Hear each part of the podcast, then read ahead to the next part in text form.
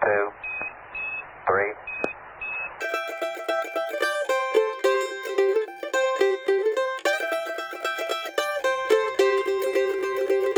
从塑封中解放书籍，让新书不只是新书。欢迎大家来到我们的播客节目。最近买了什么书？好久不见，我是野兔。大家好，我是山猪。其实这一期节目的开场，我们已经 NG 了无数遍。嗯，对，每次都笑场。因为这是我们二零二一年的第一期节目，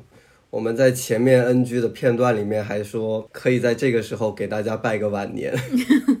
所以一次又一次的被自己笑到。还是有一些听众朋友在呃我们节目的评论区不断的问我们，怎么还没有更新这件事情。嗯，但是呢想起来都觉得挺不好意思的，然后总觉得在这期这一期节目的开始，要给大家就是表达一下这个歉意，可是呢又不知道从哪哪个开始说起，结果我们俩呢就一遍一遍的笑场。笑场好像其实也是缓解尴尬的一种方式。确实哈，就是过去的几个月，在没有更新节目的这段时间里面，我们一直在忙一件经常让我们焦头烂额的事情。嗯，这件事情是什么呢？装修，装修。嗯，没错。所以今天这期节目呢，也会跟大家分享几本在装修之前我特意买来的书。然后透过这几本书，也结合我们这几个月装修的经历，来跟大家聊一聊装修这件事情。但是现在摆在我面前的这几本书，让我有一种感觉，就是看过了再多的书，你依然搞不定装修这件事情。嗯，就是装修，它不是一件你能够提前计划好、预设好，它就能够按照那个方向来发展的事情。中间有太多太多不可控的因素。嗯。所以，真的在过去的几个月里面，我们常常被弄得非常的烦躁。嗯嗯，总觉得好像 装修这件事情特别像一个大型的复杂的社交过程。对，但是虽然说在具体装修这件事情当中有很多琐碎的事情，但每每想到我们最后能够呃装修出来的那一个我们。心目中理想的家的样子，我们就还是会很开心。所以到目前为止，我们整个装修的过程中，开心的那部分基本是存在于自己脑海的那个想象、那个构想中，然后不开心的部分基本上都是日常的这些鸡毛蒜皮和这些装修公司啊和其他的一些材料供应供应者跟他们之间这种斗智斗勇的过程。嗯，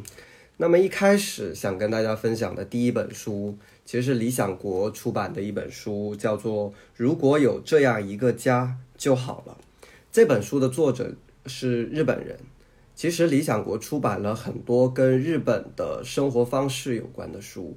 这本是其中之一。那为什么从这本书开始呢？就像这本书的书名一样，如果有这样一个家就好了。它的关键词是家。我不知道你怎么去理解家这个概念，就是提到家。大家的第一反应是一个房子，一个住所。你对于家这个概念，你自己是怎么怎么理解的呢？似乎家的这个概念，它每一个，嗯，每一个人对它的理解肯定都有一些不一样。然后探讨它的这几个维度，我觉得可能也被无数次的都讨论过。比如说，它需不需要有一个物质的载体？尤其是在我们讲到装修这件事情的时候。它似乎天然的已经限定它一定是有一个这个物理的实体在这儿的。然后第二个是在这个家的环境里面，是不是有一个很温馨或者是幸福的，就是这样一个天然的这种舒适安宁的这样一个概念在里面？我会觉得提到家，我们都说家是什么港湾呢？或者是 一回到家你就觉得一天的这个疲惫都能够放松。所以家好像天然的会含有这些幸福的、快乐的这些概念在里面。嗯，讲到家这个概念，我我想问你，你在之前总共租过多少次房子呢？两次吧。嗯，你每次在租房子的时候，你在每一次租房子的这个时候，你会把它像，比如你理想中的那个家的样子去布置？你租来的房子吗？其实不会，就是我觉得这个也涉及到一个讨论家的一个一个讨论家这个概念的一个层面，就是是不是意味着你一定要拥有它？如果是租房子的话，你自己就是很清楚这个房子其实是可能是我短期的生活的一个地方，然后可能不会去投入那么大的精力、那么大的成本去把它营造成将来你要长期居住的那么一个舒适的环境。当然，也有人会会这样做。对，网上有很多这样的教程嘛，对，我包括很多这样的攻略，怎么样去花多少多少钱打造自己的那个出租屋。嗯嗯，我觉得就是生活观念的不一样了吧。嗯我自己的经历，我租房的次数可以说很多。我在北京租房租了三次，换了三次不同的地方。然后呢，在桂林，从毕业开始，中间我搬过五次家，所以我我觉得我自己租房经历还是比较丰富的。但是如果让我自己去考虑，就什么时候开始，我开始把自己租的房子当做像一个真正属于自己的。像家一样的那个空间去去打造的时候，嗯，我觉得有一个标准是非常非常的明确的，就是当我不再跟别人合租的时候，我觉得这个是很很关键的。呃，包括现在有时候我去一些朋友的家里面，你也会发现，如果大家的这套房子是合租的话，公共区域基本上是被闲置的，甚至没有任何的布置。我在北京的时候。我离开北京之前，最后租的一套房子是在，呃，管庄那边，就是八通线上的一个地铁站那边。嗯。呃，三居室，我是其中的一个一个一个次卧。我们的那个客厅从来没有人会在那里休息过，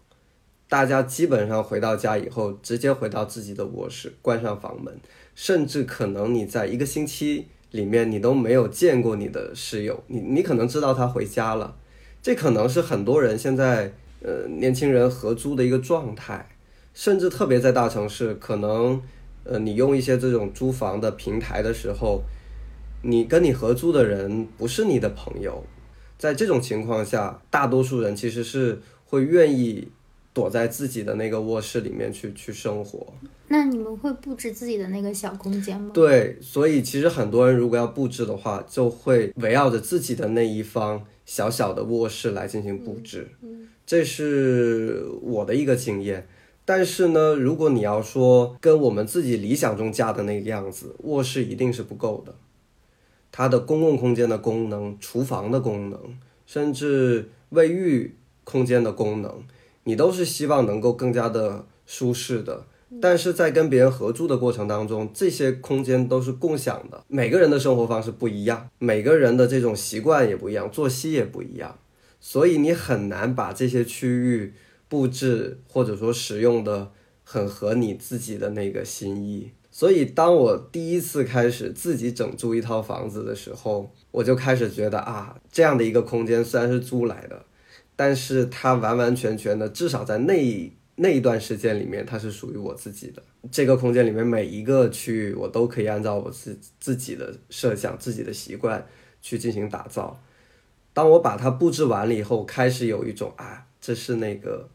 家的那种感觉。就是刚才我问你这个问题嘛，就是很多年轻人租房，他没有办法把现在他租的那个住所当做想象中的那个家的样子，可能也跟年轻人现在面临的。呃，这样的一种状况就是合租的情况，我觉得是呃关系是要更大一点的。嗯嗯，当然，我觉得这内部可能也有一个生活观念的原因，就不光是我们这一代年轻人，可能我们的上一辈他们也有一些就是会接受租房这种形式长期生活的这样的人，他们可能就会觉得有一部分人可能觉得我这个房子又是我租的，我可能也不会长期在这生活，那我买那么多。七七八八让物来环绕我，可能也没有什么太太大的意义，对这些需求也并不大，所以就可能选择似乎看起来生活是很简单的啊，没有那么多的呃用心思的布置。当然，这也可能是他们自己的一种观念，比如说他可能就是喜欢简单朴素一点的这种感觉。然后另外可能有一些人就觉得，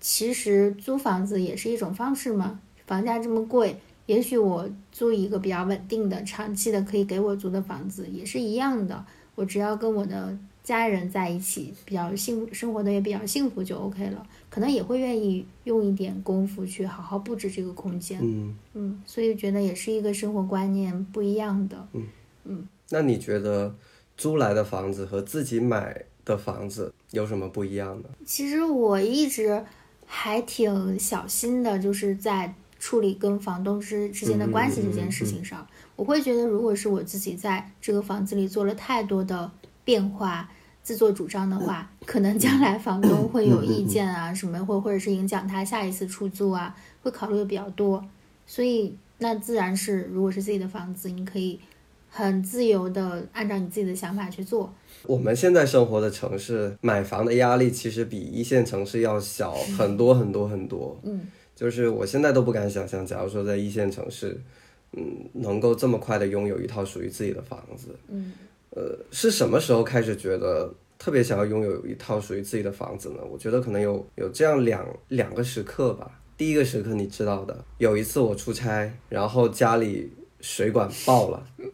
是物业给我打的电话，但是那个时候的故事啊，对，那但那个时候家里的水已经淹得很高很高了，非常厉害。然后那一次损失了可能有几百本书，然后整个地板已经泡的不能再用。但是问题是吧，你的那个房东也非常的，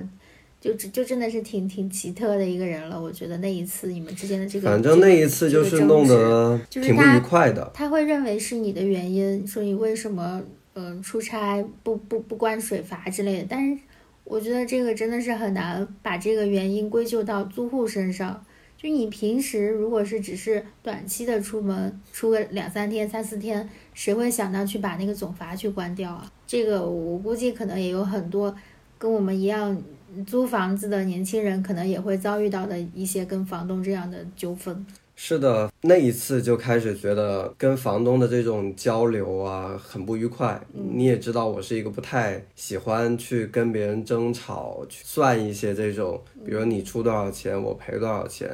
我是特别烦这种事情的。我开始觉得，哎，要是有一套自己的房子，就就不用再去跟这种不可控的你和房东之间的关系这些事情的干扰。嗯，这是这是其中一个，还有一个就是在搬家。因为我刚才讲了，我在桂林也搬过很多次家，包括因为办公地点的变化，为了呃离上班的地方更近啊，搬过几次家。嗯，搬家的过程当中最头疼的就是我的书书，包括我们最近这一次搬家，对呀、我们一共我们两个人用了多少个纸箱子啊？可能有上百个吧，对如果加起来的对话。所以搬家师傅是最不愿意搬这种书多了这种，是的，就是这种。然后我们这种书特别多，又很重，然后对他们来说上下楼梯，我们住那房子又比较老，有的还没有电梯，就就是搬得很痛苦，他们也不愿意接。对，而且到现在我还有好多的书都还放在办公室，都想着说什么时候有一套属于自己的房子，才真正的开始可以把自己的书全部归类。嗯，因为我们在前面的节目当中也提到，现在我们家里还有好多书在阳台的纸箱里面不见天日，嗯，也是等待着当我们的家、我们自己的书房把它打造好了以后，才开始可以让这些书大大方方的摆出来。对，所以这就是我的两个瞬间吧，就是想到，哎，要是有一套自己的房子、自己的家，嗯，那该有多好。所以我们还是回到这本书来，就是如果有这样一个家就好了。这本书其实我前面跟大家聊的很多，我觉得都是大家对于家的这个概念的理解，对于在家的这个空间里面生活方式的理解。其实这本书在前面的很将近有一半的篇幅，其实都是围绕着生活这个关键词来展开的。它的这个部分叫做关于生活的专栏，它里面提到了在日本，比如说如果你是育儿的家庭，你的家应该是一个什么样的情况？如果你是两代人共同生活，如果你是和你的子女在一起居住，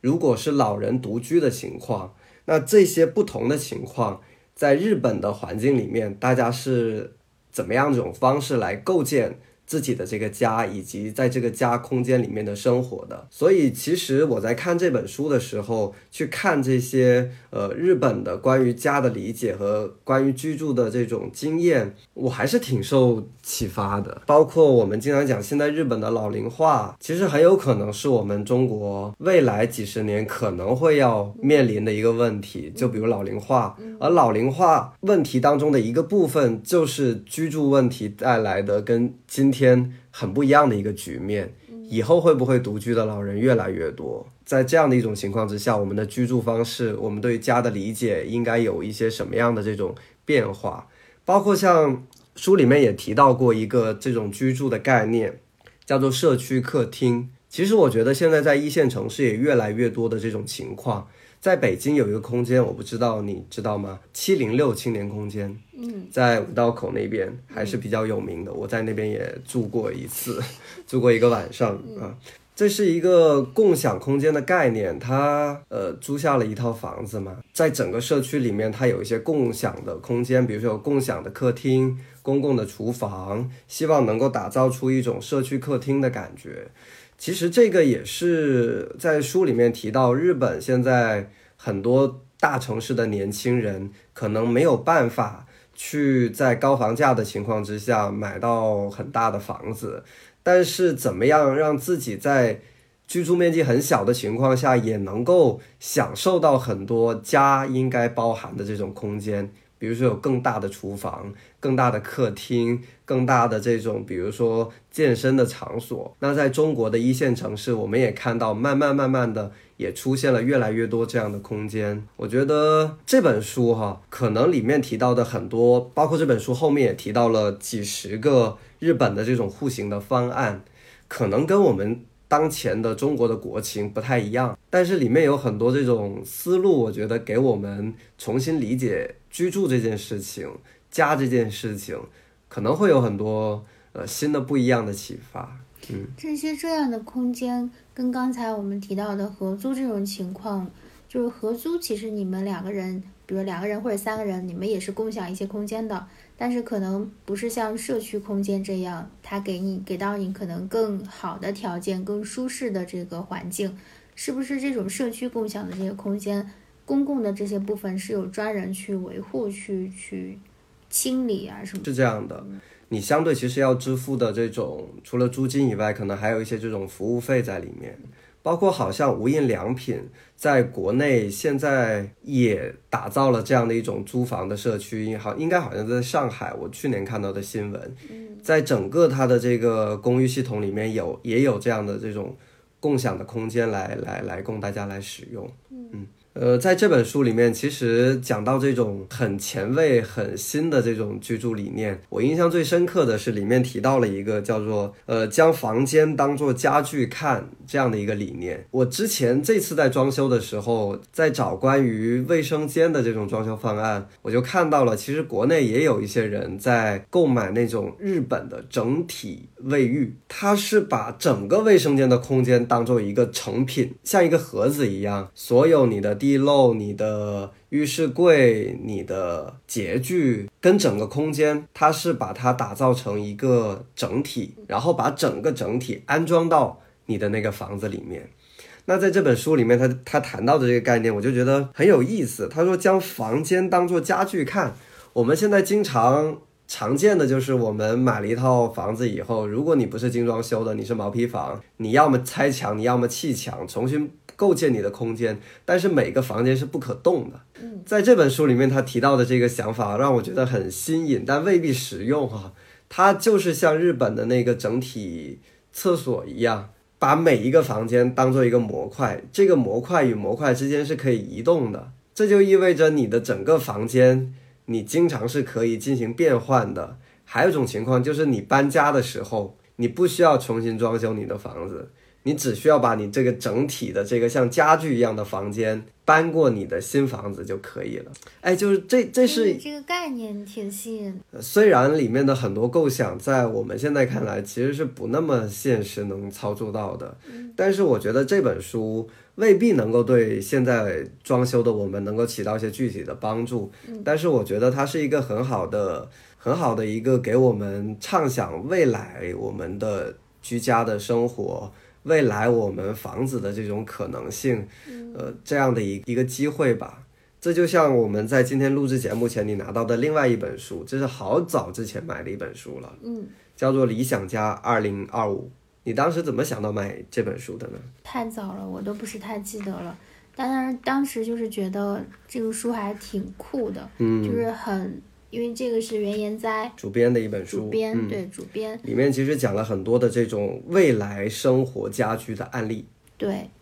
然后他这个书当时就觉得，呃，首先觉得蛮先锋的，然后能去畅想一个未来，可能那个时候应该是一五一六年这样吧，这本书我看了版权页是二零一六年出版的，一六年对吧？对，所以他其实畅想十年后的一个对一个生活的理想。因为这本书是你买的，但其实我也买了这样的一本书，也就是说我们家里有两本这样的书。嗯我觉得很有意思的就是站在二零一六年的时候，我们去畅想十年后的呃我们的这种家居的生活。嗯现在五年的时间过去了，嗯，我觉得这个时候，假如我们重新再去翻开这本书的时候，会不会跟我们五年前阅读又有不一样的这种感觉呢？我反正现在看，我觉得他有很多的想法还是不过时。嗯嗯，就是就比如说原研哉他也提出来一个一个说法是说，异乡可能将来是人们休息的一个绝佳的场所。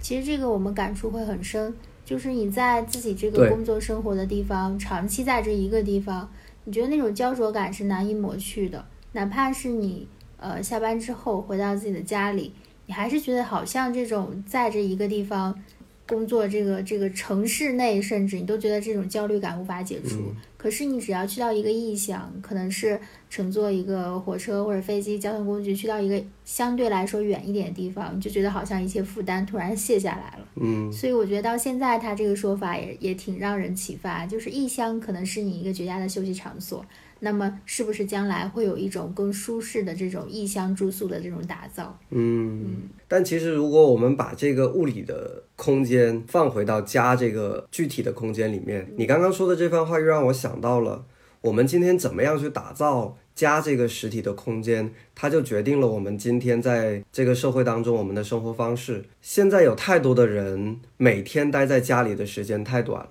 是不是也是跟我们？没有在家里面能够实现更多我们理想的生活状态有关呢？可能我在在我家的这个空间里面，我没有办法去做很多我喜欢做的事情。嗯比如说，现在有很多人喜欢找一个安静的空间去写作、去阅读。但是，假如说你租住的房子里面，你只能待在自己的卧室里面，那是不是我的生活可能就更喜欢去咖啡厅、去书店？是的，所以我就想象到，我们今天就我们怎么样去选择我们的这个家的空间的形态，就决定了我们今天的整个我们自己的生活方式。对，我不知道是不是有很多人会有跟我同样的感受，就是当我想写一点东西，或者是安安静静的看一点什么，构思一个什么的时候，会特别喜欢一个相对来说空间小一点、灯光温暖一点。这样一个安全舒适的一个一个环境，可是当在你的家里找不到一个这样合适的环境的时候，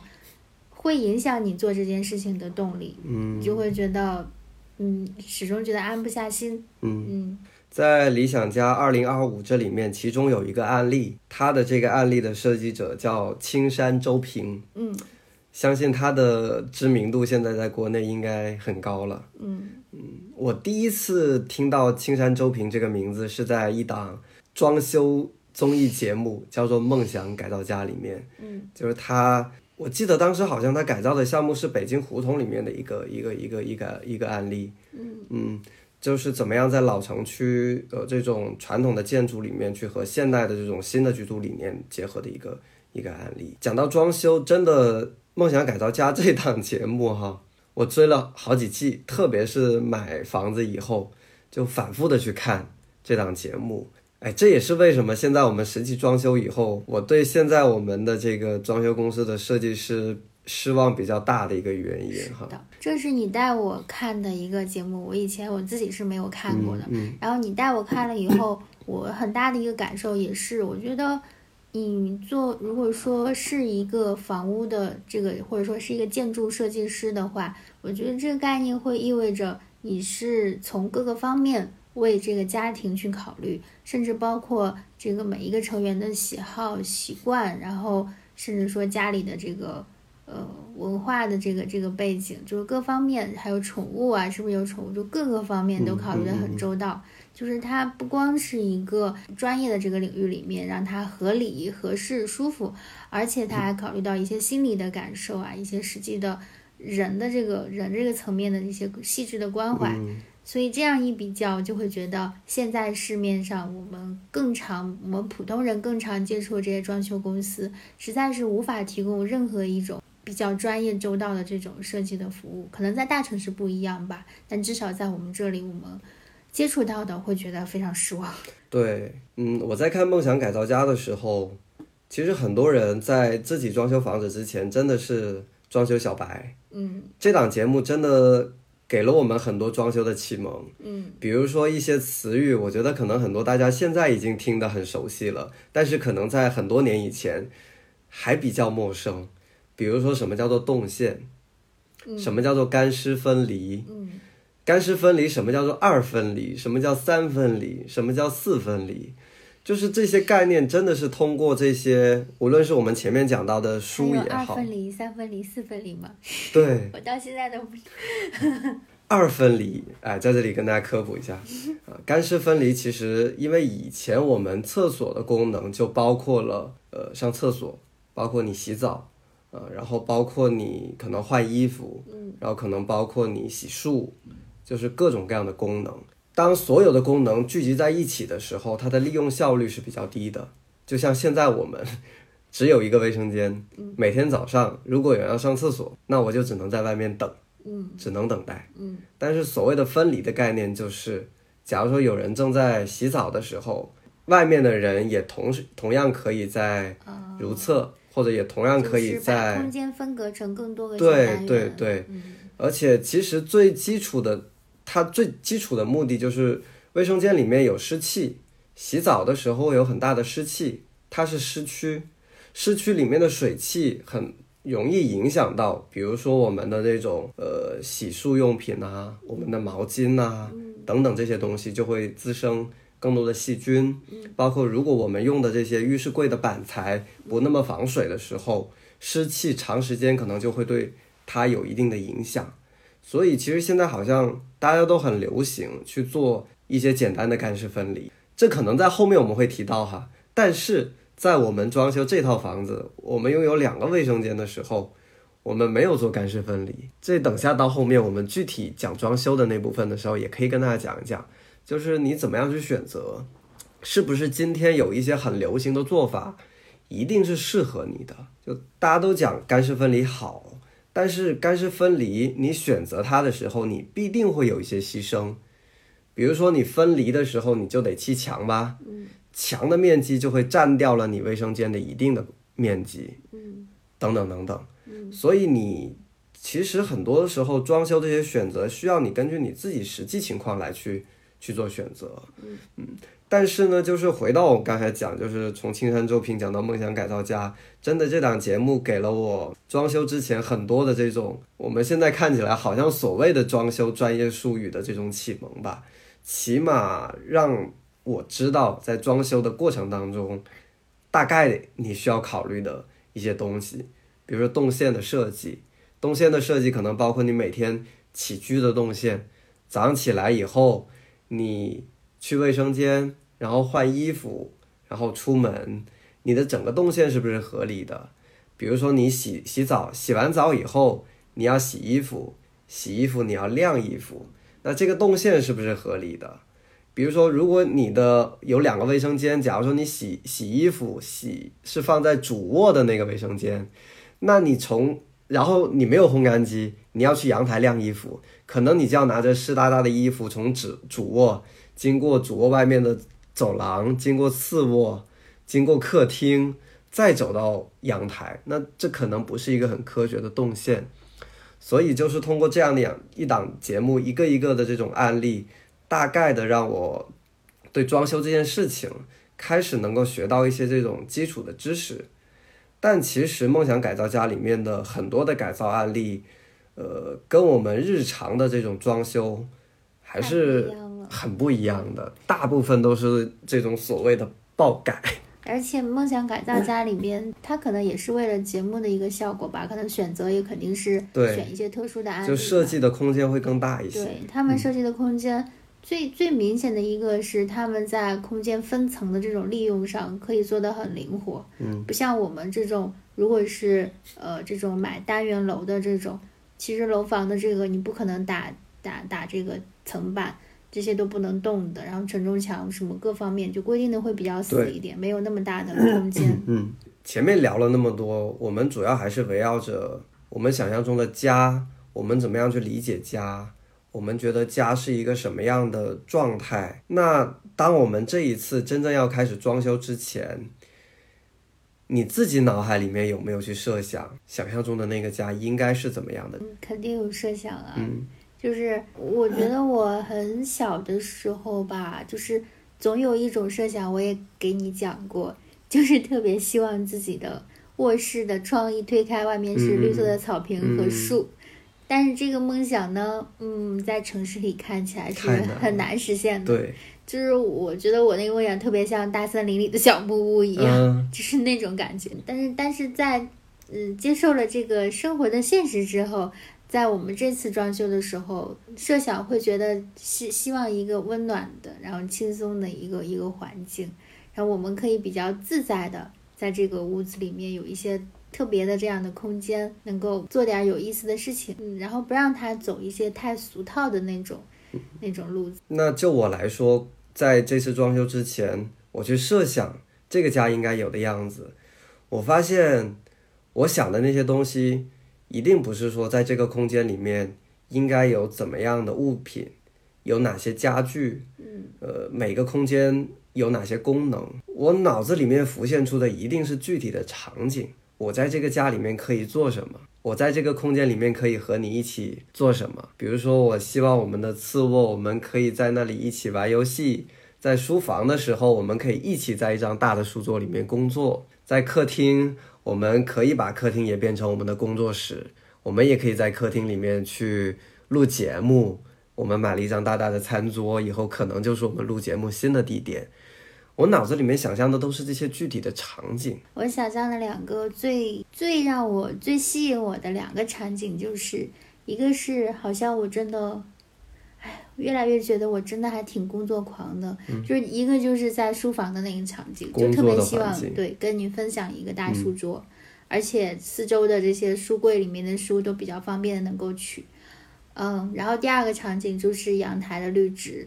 然后，而且特别希望在一些阳光很好的天气，可以在阳台上我们一起坐一坐呀，然后看看书也好，聊聊天也好，然后看一看这些植物，把它们伺候的好好的。就是这两个场景是我想的最多的。除了这个，其实还有个场景，我就想象属于我的那个战场——厨房。厨房我真的费了很多的心思，后面可以再具体的讲。我就想象自己在这个厨房里面能够给你做很多很多的菜，它是一个非常，呃，易于我们操作的一个空间。其实现在的我们租的这个房子的厨房相对还是局促了一点点，施展起来可能没有那么的方便。当然了，空间更大，也更适合两个人一起在里面。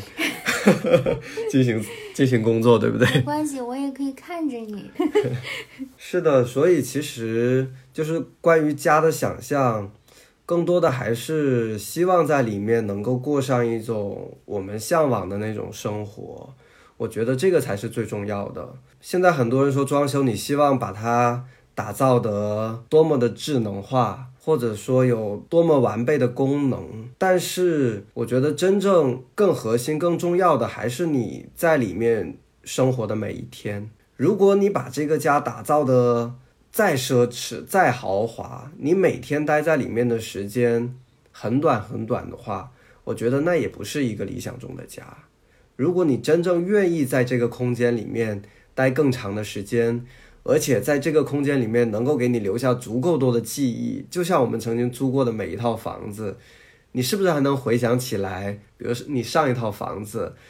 卧室前面的那个书桌，阳光打进来的那一那那种瞬间，你在那里工作，能够有这些具体的场景，愿意让你更把更多的时间待在这个空间里面，我觉得那是我理想中的那个家的样子。所以我还想，我不记得之前在节目里有没有打过这个广告，这一次就再打一次这个广告。如果有有有听众朋友们知道有什么工作可以一天只上半天班，请告诉我。我梦寐以求的生活就是，我觉得现在人真的工作的时间太长了，如果一天能上半天班，然后剩下的时间，天呐，时间太太不够用了，想做的事情太多了。所以说了这么多，今天跟大家聊了我们对于呃家的这种设想。我最后还想再跟大家回到，如果有这样一个家就好了，呃，里面的一部分的文字，因为我在前面跟大家讲到，这本书是很多呃日本社会跟家的形式的这些新的理念。那在这本书当中，它里面提到了呃这样的一种日本的现实的情况。他说，二零五零年日本全国的人口预计将减少八千万，其中六十五岁以上人口占比会超过百分之四十。我当时看到这个数字的时候，我觉得六十五岁以上的人口比例占到整个社会的百分之四十，非常多了。非常非常高的一个比例。你再减掉那些没有劳动能力的儿童，整个社会的劳动力是非常非常少的。而我们在中国老龄化的这个趋势也越来越快了。所以，我为什么把这样一段拎出来？包括我们说可以去了解在欧洲、在日本这些发达国家今天他们的居住情况。我们今天很多装修的时候，我们去还没有那么多去考虑的一个适老化的一个情况。这也是我刚才前面讲到梦想改造家里面，呃，有很多的这种案例，你怎么样去给老年人打造一套更适合他们居住的房子？就比如说像最近，呃，你的父母在搬家以后，我也跟你聊过，说像对于我们的长辈，他们现在的居住的地方，我们应该有哪些也能够考虑到的？我觉得这个是我们需要去开始去思考的问题，特别是在今天，可能我们跟父母同呃居住在一起的情况可能没有那么的多，但是对于我们的父母，我们接受到了这些新的呃居住的理念，接受到了现在一些更先进的这种适老化居住的这些理念以后，我们能为我们的父母他们的居住环境做一些什么样的事情？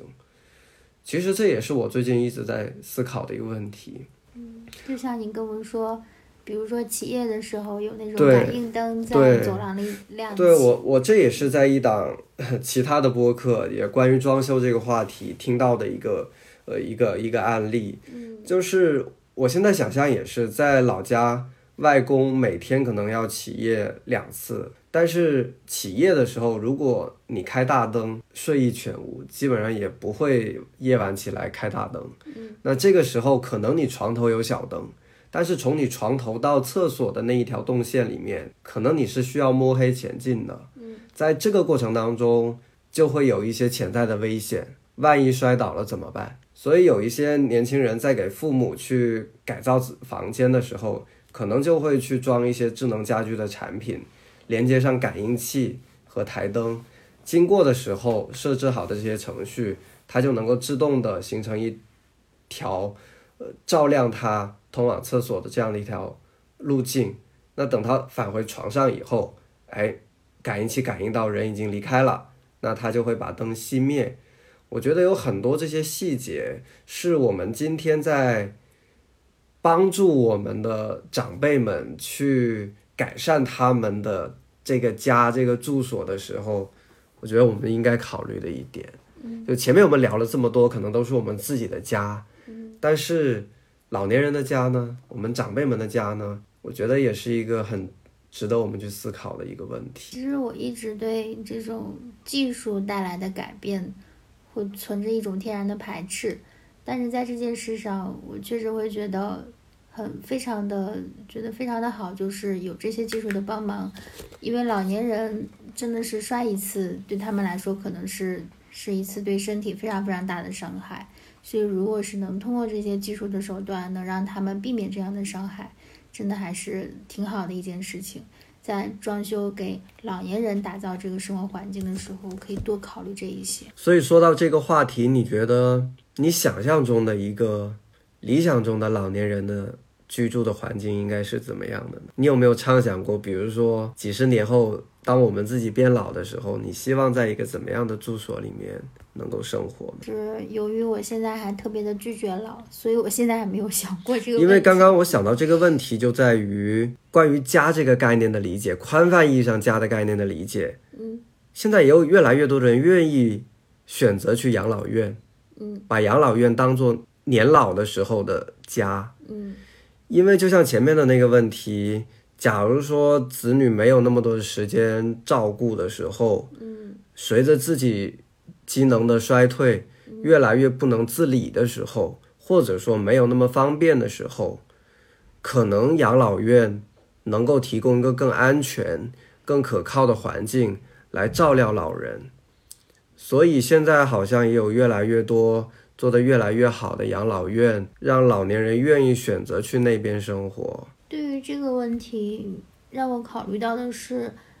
嗯，我们人就是从从年少到年老整个过程里面，你到底需要的是怎样的一种情感的这种对对寄托？对，是的，就是我会觉得，其实不管是你在哪一个年龄段，我始终认为同龄人的陪伴是很重要的。嗯嗯，嗯就是比如说我们现在离父母比较远，那父母可能我觉得是需要他们同龄人之间有一些社人际关系的建立的。嗯，我觉得有一些东西不是我们再怎么陪伴，可能都都不能带给他们的一些东西。我觉得代际之间的有一些东西是是不太容易弥补的。嗯，当然。当然，这种亲情的东西，我们是应该去去维护它，去经营它。可是，我自己愿意去接受一种生活方式，就是比如说年老了以后，我可能会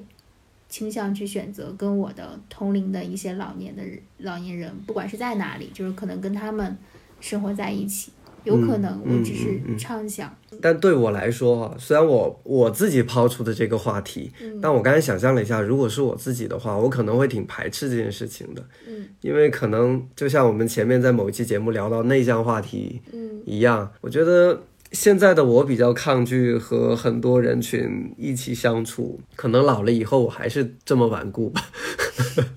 那人都说老来老去还是老伴最好。那当然，两个人如果能一直白头到老，一直相伴，那是最幸福的事情了。是的，是的而，且最好是手脚灵便，然后什么都能能能做，那多幸福呀！是的。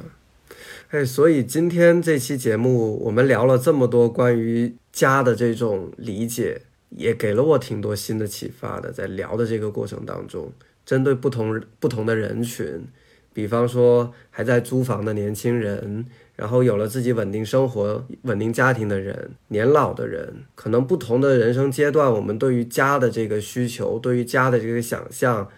都是不一样的。但无论如何，我觉得就还是像我们前面讲到的那样，还是在这样的一个实体的空间里面，能够让你感觉到安心，能够让你感觉到舒适，能够让你愿意花更多的时间待在这个空间里面。我觉得这就是无论什么年龄段，我们心目中理想的家应该有的那个样子。我觉得很多很多东西是你带给我的。其实我对家的这个，就是这个实体空间的这个畅想啊什么的，一直以来并不是太多，真的。可能有时候会更多的是在想象，我能做一些什么样的事情来丰富自己。嗯嗯，而忽略了，反而说忽略了对这个你所存在的这个空间，你要怎么去打造它。当然会畅想，可能不会不会真的行动起来去打造。但是你教给我的一个东西是，这个家这个空间真的是要用心去经营的。然后你可以让它去影响你自己的这个生活的精神的状态的，这个是我觉得你你也教给了我很多。所以今天这期节目跟大家聊了这么多。还没有进入到具体装修的那个部分，一切都还停留在非常美好的阶段。对，所以我们今天的这期节目就先跟大家聊到这里。在下一期节目呢，可能就会进入到一个完全不同状态的聊天了，就开始进入到我们具体装修的每一个过程。那在今天这期节目的最后，我们也也想跟听众朋友们发出一个小小的互动，就我们刚才聊的这个话题，你想你理想当中的这种家的模样是怎样的？包括我们刚才聊到的那个话题，老了以后你是更愿意住在自己的家，还是愿意去养老院呢？也欢迎把你们的观点啊、在评论区里面和我们分享互动。嗯，由于长时间未更新，所以就不再给我们的微信公众号和微博打广告了。对，总之就是希望大家能在评论区给我们留言吧，但是跟我们聊一聊。对，因为这期节目呢，也算是分为上下两期。嗯，呃，上期跟大家先聊的是我们今天的这个部分，下期聊的是具体装修整个流程的部分，所以大家放心，下一期到来不会太久。嗯嗯，而且呢，呃，也还是再次说一声抱歉。其实这么久没有更新，一方面有装修的这个原因，确实是各种事情非常的琐碎，真的在这个过程里头花精力非常多，尤其是山猪同学花了很多心血，然后我呢也在忙着一个我非常非常喜欢的事情的一个一个收尾，其实也有一年半的时间了，其中间的过程也是有一些焦灼吧。但是总之，在今年我们开启了这一期之后，嗯，我们会一直好好的去把这个播客也经营下去，也非常希望跟大家有更多的这个观点的交流和碰撞。好了，那我们的这一期节目就到这里，嗯感谢大家的收听，嗯，拜拜，我是野兔，下期再见，下期再见。